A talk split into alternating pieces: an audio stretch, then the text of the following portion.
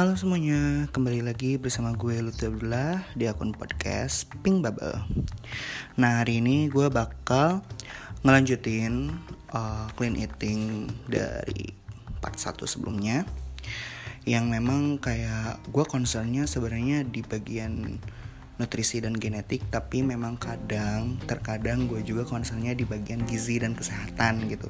Jadi concern uh, gizi nutrisi dan genetik tuh beda banget sama gizi dan kesehatan. Kalau misalnya nutrisi dan genetik tuh lebih concernnya itu ke pengembangan uh, nutrisi uh, di dalam tubuh manusia secara genetik. Nah kalau misalnya gizi kesehatan itu lebih membantu uh, perubahan uh, fisik seseorang melalui makanan. Jadi kayak belum belum terlalu gamblang tentang perubahan dalam genetiknya kalau di gizi kesehatan gitu. Tapi gue juga kayak sering banget ambil alih gizi dan kesehatan. Tapi kalau misalnya ada teman-teman yang dari gizi kesehatan, kalau misalnya gue salah menyampaikan, boleh banget kalian ngasih masukan yang memang membangun untuk gue dan kritik dan saran juga benar-benar membantu buat gue karena gue juga bukan expert banget gitu loh. Ya gue ada pengalaman tapi gue nggak expert gitu. Jadi kalau misalnya ada hal-hal yang memang kurang masuk akal di pikiran kalian boleh kalian nanti kasih tahu ke gue lewat IG IG gue namanya Lutfi Abdullah oke okay? nggak pakai H Lutfi Abdullah pakai V oke okay, babe hmm. Nah sekarang gue mau ngelanjutin tentang clean eating. Nah sebenarnya kemarin itu uh, eh, gue ngasih tahu clean eating itu secara harfiahnya kan. Jadi kalau misalnya secara harfiahnya itu adalah lo makan apa yang lo butuhin aja gitu sesuai tubuh lo. Nah gimana sih pi caranya kita mengetahui bahwa tubuh kita tuh uh, membutuhkan nutrisi yang seimbang gitu kan gizi yang seimbang. Nah lo lihat aja badan lo gitu. Kalau misalnya badan lo proporsional atletis yang bikin sange gitu ya sange ya. Bikin sange uh, nggak bikin sange sih kayak ya pokoknya badannya proporsional gitu. Nah berarti kebutuhan uh, akan gizi seimbang lo sudah terpenuhi. Tapi kalau misalnya lo masih ngerasa uh, berat badan lo masih kurang, uh, bisa jadi underweight atau misalnya berat badan lo berlebihan atau overweight, nah itu boleh uh, lo ngerasa berarti asupan selama ini, uh, makanan selama ini kurang seimbang, kurang terpenuhi. Nah, makanya gitu. Hal yang paling termudah itu bisa dilihat dari fisik lo sih. Maksudnya kayak dari badan lo dilihatnya. Nah, gue di sini sih bakal menjelaskan secara uh, ilmu pengetahuan. Dilansir dari Prof. Andrew uh, beliau seorang nutrigenomik dari Harvard T. Chan School of Public Health Research Center. Dia menjelaskan clean eating adalah metode makan sebagai gaya hidup bukan diet. Nah, jadi gini ya, teman-teman, kalau misalnya kalian harus bisa bedain antara clean eating dan diet. Jadi mereka tuh kayak dua dua subjek yang berbeda goalsnya gitu loh. Kalau misalnya clean eating, dia itu punya goalsnya itu agar membuat tubuh lo sehat membuat tubuh lo bugar.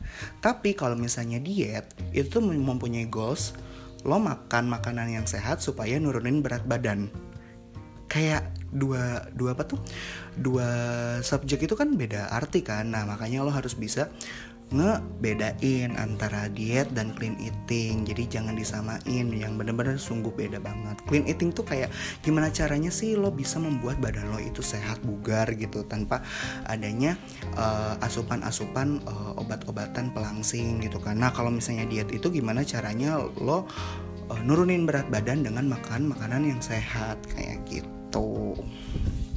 Nah terus kalau misalnya uh, bentar ya gue gue juga di sini tuh merancang ngeriset dulu anjing. Jadi gue tidak sembarangan untuk ngasih info. Nah jadi kalau misalnya clean eating itu punya beberapa kelebihan. Salah satunya adalah lo bisa makan banyak bukan makan banyak sih lo bisa makan sehari itu 5 sampai 6 kali dalam sehari dengan porsi kecil. Gue gak tahu sih porsi kecil setiap orang itu seperti apa. Yang jelas uh, setiap orang tuh membutuh uh, apa ya definisi porsi kecilnya tuh berbeda-beda. Nah lo sesuaikan sama kebutuhan lo aja. Porsi kecil lo itu seperti apa.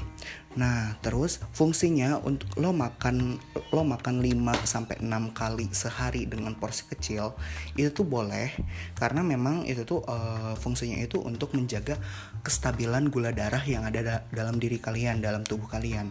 Jadi kan kalau misalnya gula darah itu memang mempengaruhi ke uh, penimbunan lemak ya karena kan kalau misalnya secara ilmu pengetahuan si kalau misalnya glukosanya itu menumpuk tidak dibakar tidak digunakan sebagai ATP atau energi nah itu bakal nimbun bersama lemak yang ada di jaringan sel adiposa.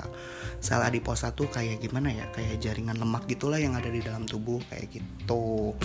Nah, terus uh, manfaat clean eating juga uh, apa ya clean eating juga bisa jadi uh, bentar. Ini goblok banget dah gue nulisnya itu gue nulis sendiri tapi kayak gue gak gak gak mengerti dengan tulisan gue anjing banget dah. Oh iya, jadi clean eating itu uh, apa ya? Lo bisa mengkonsumsi protein paling baik itu adalah ayam, ikan, telur, daging tanpa lemak. Nah dimaksudkannya itu daging tanpa lemak tuh yang bener-bener daging yang otot bukan otot yang bener-bener daging gitu loh, daging full gitu loh. Gue gak tahu sih uh, lo bisa nemuin di pasar atau enggak, tapi kayaknya bisa deh daging tanpa lemak ada ada kok di pasar. Ya pasti tukang dagingnya juga pasti bisa bisa apa tuh bisa milah-milah lah. Nah terus uh, clean eating juga lo boleh makan makan banyak makan 5 sampai 6 kali uh, dalam porsi kecil. Tapi yang harus lo yang harus lo apa tuh yang harus lo hindarkan adalah selama clean eating itu hindari semua makanan yang manis Pokoknya makanan, minuman yang mengandung gula berlebih atau yang manis itu hindari karena makanan dan minuman yang mengandung kadar gula yang berlebih itu akan mempengaruhi ke berat badan lo gitu kan. Nah, salah satu contoh makanan uh, yang mengandung kadar gula berlebih itu adalah nasi. Wanjir, ini sumpah ya orang Indonesia tuh susah banget untuk ngelepas kebiasaan makan uh, gak pakai nasi gitu ya gak sih gue kalau misalnya makan tuh harus pakai nasi gitu kan. Karena kalau misalnya nggak pakai nasi tuh kayak gimana ya ada yang kurang gitu. Ini juga kan gue sama kayak kalian gue juga belum bisa uh, clean eating dengan baik, clean eating dengan penuh. Tapi gue juga kayak mau nge-share ini tuh kayak supaya lo jangan sampai kayak gue. Karena bener-bener ini tuh susah banget ketika ketika lo ketika lo apa tuh?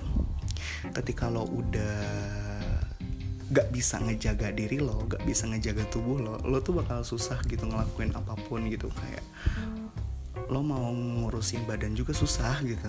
Anjir gue tuh susah banget bangsat. Kayak ngurusin badan tuh susah jadi makanya aduh gue sekarang mau memperbaiki hidup gue melalui clean eating lagi.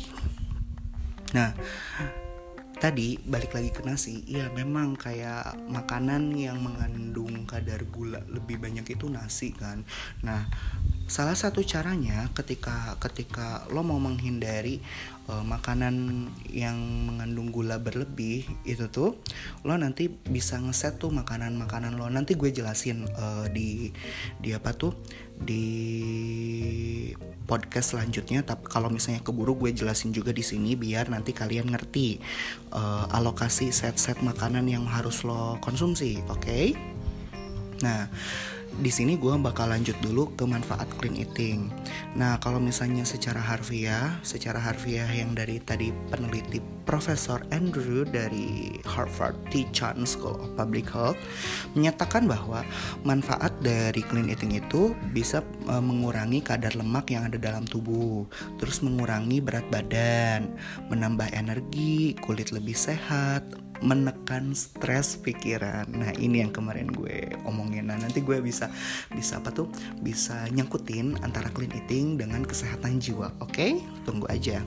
Nah, terus tidur lebih nyenyak. Jujur sih. Uh, gue selama ini uh, jadi orang gendut. Gue selama ini jadi orang gendut tuh kayak sering banget uh, makan makanan yang gak sehat it means kayak junk food junk food itu bukan hanya fast food ya tapi kayak junk food itu lebih ke uh, pemproses makanannya itu bener-bener uh, menggunakan minyak berlebih terus kayak apa ya kayak bener-bener gak sehat lah. Jadi kalau misalnya eh, legitimasi kalian pemikiran kalian uh, junk food itu adalah makanan cepat saji oke. Okay, tapi nggak semua uh, apa ya junk food itu adalah makanan cepat saji. Makanan rumahan itu juga bisa jadi uh, junk food gitu ya jadi gue sering banget makan junk food. Dan itu kayak mempengaruhi ke kualitas tidur gue. Yang memang orang-orang yang ada di sekitar gue pasti tahu gue tuh aduh tidurnya tuh bener-bener ngaco parah. Tapi lo bayangin ya gue tuh kuat nggak tidur dua hari dua malam. Gila lo terus kayak kayak apa ya gue tuh kalau pun kalau misalnya gue tidur pasti gue tuh kayak jam 5 pagi tuh pasti uh, baru tidur gitu. Nanti gue bisa bangun jam 7 pagi karena gue ada kegiatan gitu kan. Nah kayak gitu terus dari waktu dari kuliah. Tapi sekarang karena lagi pandemik alhamdulillah kayak uh, jam tidur gue tuh udah baik gitu loh. Dan gue seneng banget gitu loh. Aduh udah udah normal gitu. Nah makanya ini hari hati-hati banget sih. Kayak aduh insomnia tuh mempengaruhi sih. Mempengaruhi ke apa tuh? Ke gaya hidup lo terus ke cara makan lo juga. Dan kalau misalnya lo tidak menerapkan clean eating lo nanti bakal jadi kayak gue. Insomnia terus uh, tidur gak teratur emosian. Gue tuh emosian anjing orangnya sumpah. Jadi apa tuh?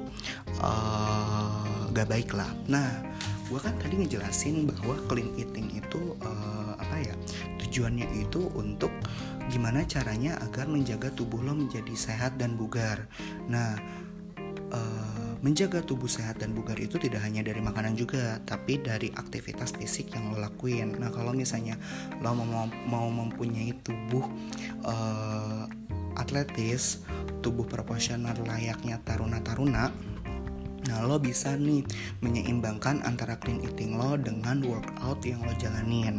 Workout, workout tuh lo gak harus nge-gym, lo gak harus nge-gym ke apa tuh ke tempat gym, tapi lo bisa ngelakuin hal ini di rumah kayak apa ya? Kayak uh, push up, terus kayak apa ya uh, jumping jack atau apa, gue gak ngerti sih. Tapi nanti gue bakal belajar tentang uh, fitness biar nanti lebih relate uh, sama workout ini. Nah, terus uh, apa ya? Kalau misalnya kalian mau membentuk tubuh ideal kalian, lo tuh harus tahu tipe tubuh lo, oke? Okay? Nah, di sini gue bakal jelasin tipe uh, ada tiga tipe tubuh manusia. Yang pertama adalah ectomorph. Oh ya, ini tuh gue ngambil sumber itu dari Prof Andrew lagi sayang, karena gue tuh bener-bener pengen banget riset di Harvard. Doain ya teman-teman, gue tuh pengen banget riset di Prevention Nutrition Research Center Harvard T. Chan School of Public Health. Jadi gue tuh kayak bener-bener mengapa ya mengkiblatkan semua ilmu nutrisi dan genetik gue tuh di Harvard gitu. Jadi wah gila sih doain ya. Saya imut anjing. Nah terus uh, apa ya? Ada tiga tipe tubuh manusia secara secara genetik yaitu ectomorph Nah, ectomorph itu adalah kalau misalnya dalam bahasa Sunda itu bisa disebut cungkring, kurus lah ya. Tubuh kurus yang memang kayak dari di, waktu lahirnya tuh ya lo punya tubuhnya yang kurus atau misalnya underweight gitu kan. Nah, ini tuh bisa nih kalian eh, membentuk tubuh kalian yang underweight ini menjadi tubuh yang kalian inginkan uh, dengan caranya uh, menerapkan clean eating plus workout. Nah, ntar di episode selanjutnya gue bakal ngejelasin juga tentang uh, tipe-tipe tubuh manusia beserta cara workoutnya seperti apa. Tapi gue baru uh, bakal ngejelasin di sini. Uh, cuma nyebutin tipe-tipe tubuh manusia aja. Kalau misalnya ngejelasin secara mendalam gue belum bisa karena kayak gue harus riset lebih dalam lagi sih. Nah, yang pertama ectomorph. Nah, ectomorph itu yang memang kayak punya tubuh uh, apa ya? Hmm, cungkring atau misalnya kurus nah yang memang kayak ini tuh harus dua uh, dua sampai tiga kali lebih keras untuk membentuk tubuh kalian. Nah, yang kedua itu adalah endomorph. Endomorph itu adalah tubuh yang gendut kayak gue gembrot anjing. Ini susah. Gue juga susah sih untuk membentuk tubuh yang ideal. Jadi uh, ketika lo mempunyai tipe tubuh yang endomorph yang gendut, uh, lo harus uh, melakukan 2 sampai 3 kali usaha lebih keras untuk membentuk tubuh lo. Nah, yang ketiga ini adalah idaman para wanita dan lelaki. Mesomorph. Mesomorph ini adalah tipe tubuh yang sangat ideal. Bahkan lo nggak usah ngebentuk tubuh lo lewat workout. Jadi uh, mesomorph itu kayak udah apa ya? Bentuk tubuhnya itu udah proporsional dari lahir, men. Lo bayangin anjing, dari lahir udah sterek, udah atletis, anjing, gila gak lo? Banyak banget uh, kaum Hawa sama kaum Adam yang menginginkan tubuh itu. Cuman balik lagi itu tuh uh, tipe tubuh itu tuh berdasarkan genetik ya. Nah, Nah, kalau misalnya genetik kan itu dari dari lahir atau misalnya takdir ya. Nah, nanti kalian bisa merubah tuh uh, takdir kalian gitu ya. Pengen punya tubuh yang proporsional dengan usaha yang lo jalanin saat ini kayak workout, kayak clean eating, kayak gitu. Nah, gue mau nyeritain sedikit uh, pengalaman gue waktu jadi hmm, juru masak. Gue gua gua mau nyebutin juru masak aja ya karena kalau misalnya nutritionist itu terlalu scientist banget. karena jujur gue tuh kayak cuma tukang masak aja gitu loh. uh, gue bakal nyeritain uh, di waktu di Akpol sama di Akmil waktu mereka itu pencat apa ya yang namanya tes ak, tes terakhir akpo oh pantuhir beb nah ya pantuhir sayang. Jadi pas pantuhir itu kan itu udah diumumin tuh uh, apa tuh? Uh, kamu uh, dinyatakan uh, lolos jadi taruna. Nah gini gini nah jadi di sana itu ketika udah pantuhir uh, mereka itu nanti itu dikumpulin untuk uh, yang namanya pendidikan selama satu tahun. Iya beb. Ketika lo masuk ke dinasan lo tuh bakal bakal di apa ya bakal diramu oleh uh, setiap kedinasan itu adalah pendidikan selama satu tahun yang memang secara secara implisitnya secara halusnya itu lo bakal disiksa mati-matian men.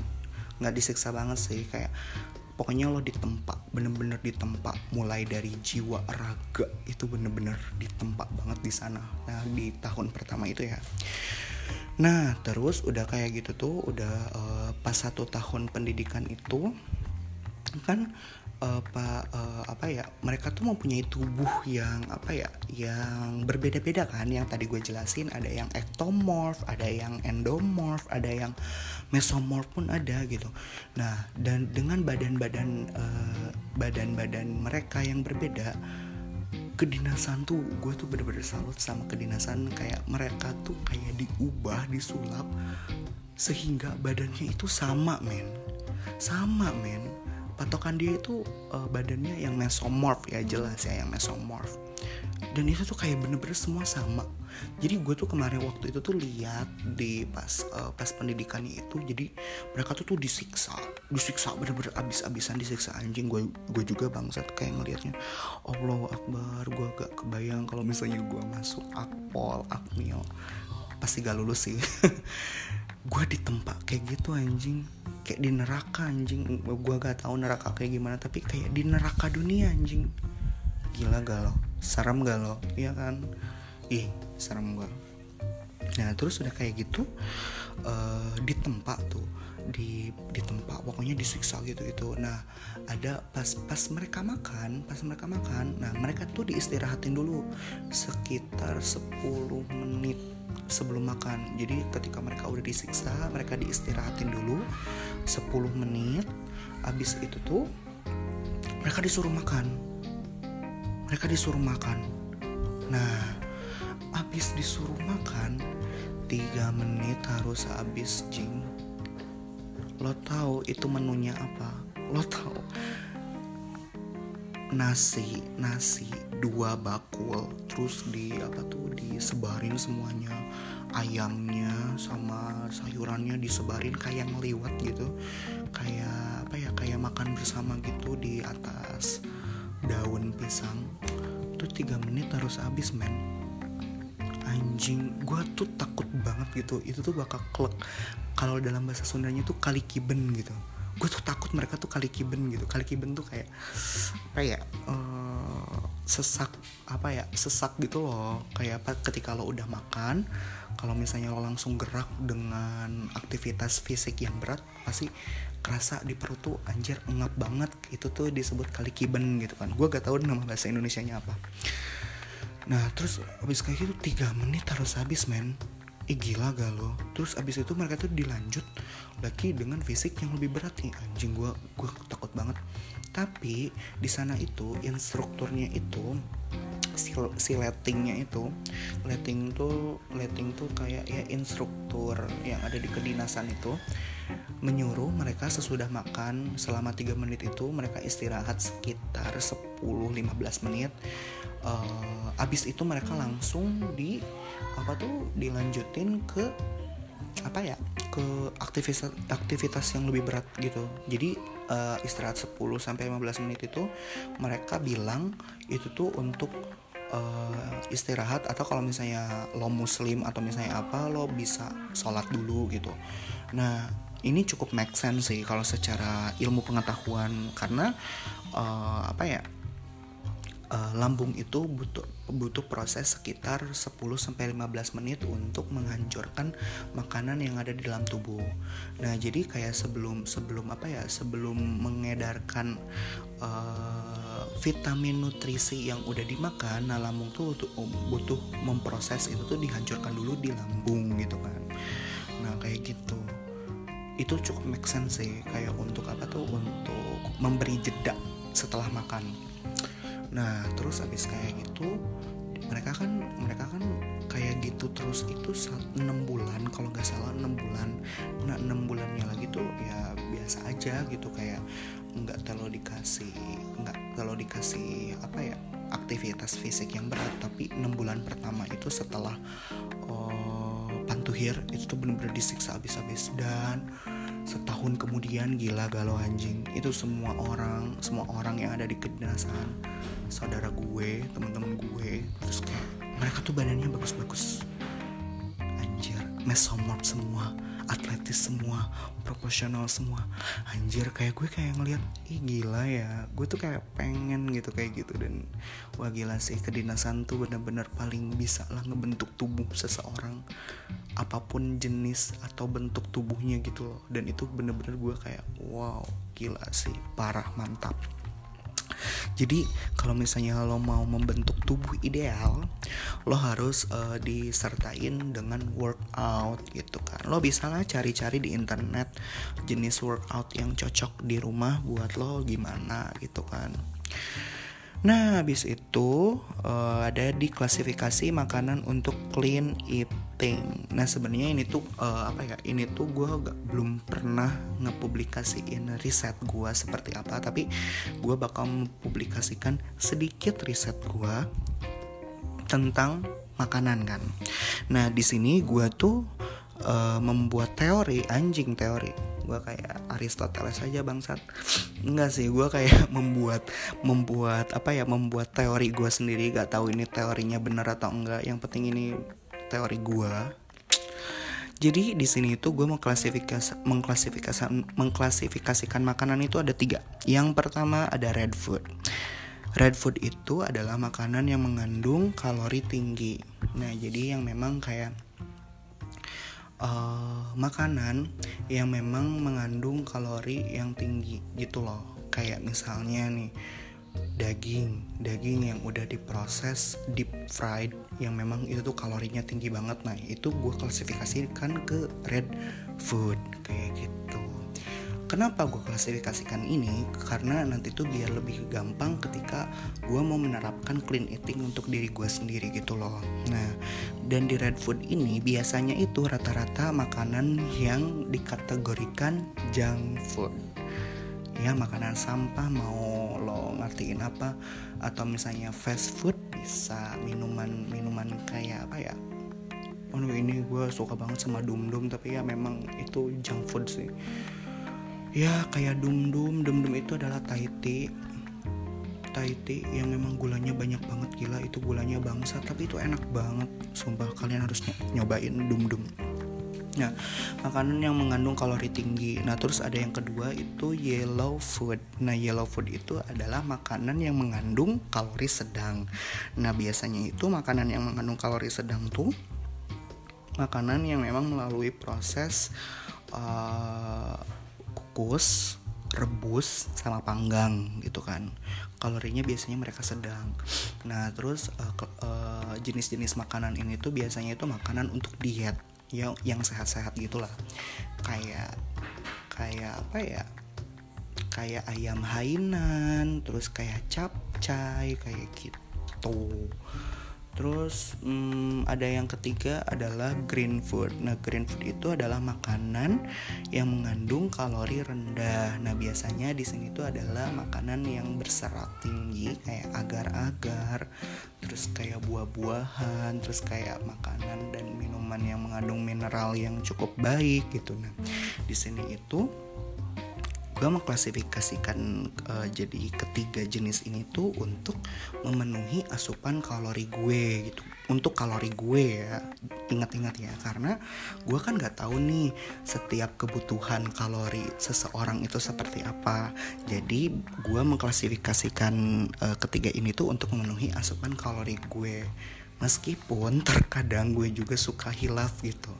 Suka hilaf melebihi kalori yang harus dibutuhkan. Nah tapi gimana sih caranya untuk mengetahui uh, asupan kalori seseorang? Nah itu gue gak tahu nih. Nah biasanya itu uh, lo lo harus uh, ngitung BMI lo. Nah nanti itu bakal ada uh, apa tuh? Bakal ada uh, kebutuhan kalori yang harus lo penuhi jadi lo harus memenuhi uh, menghitung BMI bukan memenuhi menghitung BMI lo itu lo.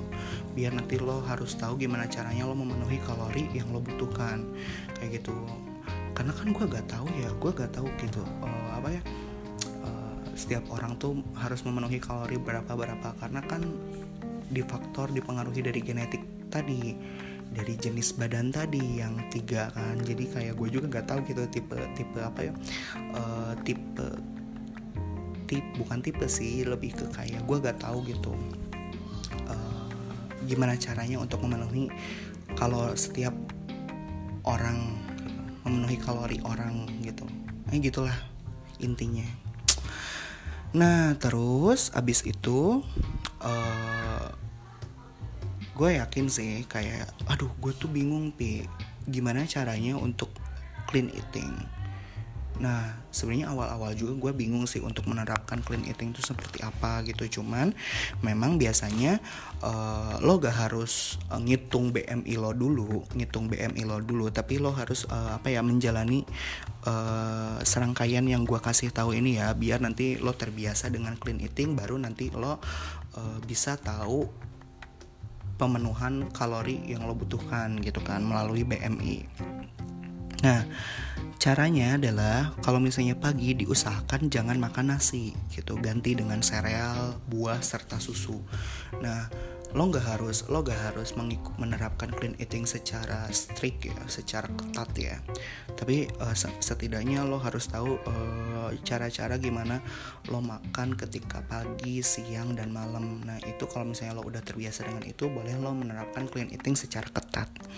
Nah Pagi diusahakan jangan makan nasi, ganti sereal, buah, serta susu. Jadi kalau misalnya lo makan nasi di pagi hari biasanya suka ngantuk karena memang kandungan glukosa yang ada di nasi itu bener-bener membuat seseorang ngantuk. Nanti gue jelasin secara apa tuh? Secara ilmu pengetahuannya uh, di episode selanjutnya. Nah terus siang di siang hari lo boleh makan nasi, lo boleh makan lauk apa aja, bebas. Tapi nanti uh, apa ya jangan lupa makan buah-buahan dan sayur-sayuran. Itu penting banget. Either itu buahnya itu dijadikan jus atau sayurnya itu di, uh, di disubstitusi menjadi apa itu terserah. Yang penting lo jangan lupa makan buah dan nasi. Eh buah dan sayur. Goblok banget dah gue nah terus di malam harinya lo boleh makan nasi. Tapi lauknya diusahakan jangan yang digoreng. Ya diusahakan kayak kukus rebus atau misalnya panggang diusahakan ya. Jadi kalau misalnya lo gak bisa makan yang kukus rebus atau panggang di apa tuh di malam hari lo boleh ngegoreng. Tapi uh, apa tuh hmm, dengan minyak yang wajar jangan yang banyak oke okay, beb? Nah jangan lupa makan buah-buahan dan sayur kayak gitu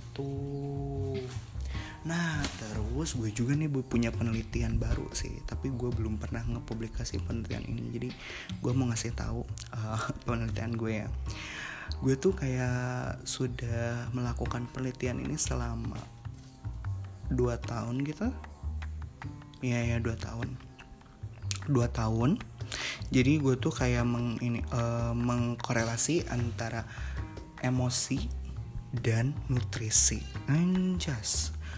Mental dan nutrisi. Anjing gitu kan. Nah, gila gue kayak orang bener aja dah. Nah di sini kan gue gue kayak mau gimana caranya lo bisa menunjukkan emosi atau ekspresi melalui nutrisi. Nah di sini gue baru ada tiga tiga apa tuh tiga emosi yang memang bakal bakal ditampilkan ketika lo menerapkan makan makanan seperti ini. Ketika lo mau berenergi atau misalnya lo pengen bersemangat proporsi makanan yang harus lo jalanin itu adalah dalam sehari lo harus mengkonsumsi vitamin, protein, dan lemak dengan perbandingan 3 banding 2 banding 1 artinya dalam satu hari ini vitamin lo itu harus uh, harus memenuhi standar. Tar ya harus memenuhi standar uh, kebutuhan yang diperlukan oleh tubuh. Karena memang itu tuh vitamin itu mempengaruhi ke mood seseorang beb. Jadi nanti lo bisa uh, apa ya menunjukkan ekspresi yang lo mau gitu. Nah kalau misalnya emosi lo pengen berenergi konsumsi vitamin dengan perbandingan 3 banding 2 banding 1 artinya konsumsi vitamin harus lebih banyak dibandingkan protein dan dibandingkan dengan lemak gitu. Lemak itu bisa dikategorikan dengan junk food. Jadi dalam sehari itu pokoknya misalnya nih lo makan dalam sehari itu makan junk food itu di di siang hari itu uh, burger, burger sama french fries. Nah, nanti tuh di pagi hari sebelumnya sebelum makan siang atau misalnya nanti pas di malam hari lo tuh harus perbanyak makanan vitamin dan protein. Biar nanti si lemaknya itu tertutupi oleh vitamin dan protein. Jadi kayak dan itu tuh akan mempengaruhi ke emosi lo dan itu yang bisa membuat emosi lo lebih berenergi dan bertenaga. Yang kedua adalah senang atau misalnya positive thinking. Nah kalau misalnya lo mau lo mau mempunyai pikiran yang sangat positif, lo harus bisa mengkonsumsi dalam sehari itu prote uh, vitamin, protein dan lemak dengan perbandingan 2 banding 2 banding 1 kayak gitu. Jadi dalam sehari itu konsumsi vitamin dan protein itu harus sama dan lebih banyak dari lemak atau junk food. Nah, terus kalau misalnya lo mau punya pemikiran yang kreatif adalah konsumsinya itu adalah vitamin, protein, dan lemak dengan perbandingan 3 banding 3 banding 1 jadi proporsi vitamin dan protein yang lo konsumsi selama satu hari itu harus sama dan banyak dibandingkan konsumsi junk food yang lo konsumsi gitu kan yang lo makan gitu kan. Nah kayak gitu. Nah terus gue juga baru dapat info dari jurnal mental health dari Profesor Stephanie dari Maximilian Ludwig University Jerman bahwa makanan mempengaruhi kinerja otak sehingga pengaturan emosi akan tergantung dari kandungan makanan yang kita makan. Nah ini relate banget kan sama yang tadi gue jelasin tentang penelitian gue yang sebelumnya jadi memang kayak makanan itu mempengaruhi ke kinerja otak dan mempengaruhi ke emosi. Jadi tergantung apa yang lo makan. Kalau misalnya lo makan yang junk food itu, yang waktu itu yang sebelumnya gue jelasin, gue terlalu banyak makan junk food dan itu mempengaruhi ke emosi gue yang tidak stabil. Uh, sumpah, gue sering insomnia gue sering marah-marah sering negatif thinking nah tapi ketika gue gue apa ya gue clean eating gue tuh kayak lebih bisa mengontrol emosi gue gitu loh. Makanya gue bisa mengeluarkan uh, apa ya teori yang gue punya. Klasifikasi makanan dan teori uh, korelasi antara emosi dan nutrisi. Anjas. Seperti itu. Nah mungkin pembahasannya itu uh, cukup sampai di sini. Nah di episode selanjutnya gue bakal ngejelasin tentang korelasi antara emosi dan nutrisi atau misalnya yang lain. Gue gue kayaknya gue mau surprise aja deh untuk di episode selanjutnya. Nah pokoknya di clean eating ini gue sudahi part ini. Oh gila ya gue ada part 1 part 2 gue tuh terinspirasi dari series anjing. Gue tuh kan suka sekarang tuh suka nonton series Thailand drama Thailand kan. Dan gue tuh kayak terinspirasi untuk buat part 1 part 2 nah ini adalah part 2 part terakhir dari clean eating jadi kalau misalnya lo ada pertanyaan boleh reach me out lewat IG Lutfi Abdullah gitu. Nah nanti boleh banget lo uh, nanya-nanya seputar clean eating, oke? Okay? gue capek sih, anjir gue capek. Ya udah, pokoknya uh, sampai di sini dulu. Semoga bermanfaat uh, apa yang gue jelasin dan semangat untuk clean eating dan workout dan semangat untuk membentuk membentuk tubuh kalian. Gua Lutfi Abdullah dari akun podcast Pink Bubble. Selamat siang.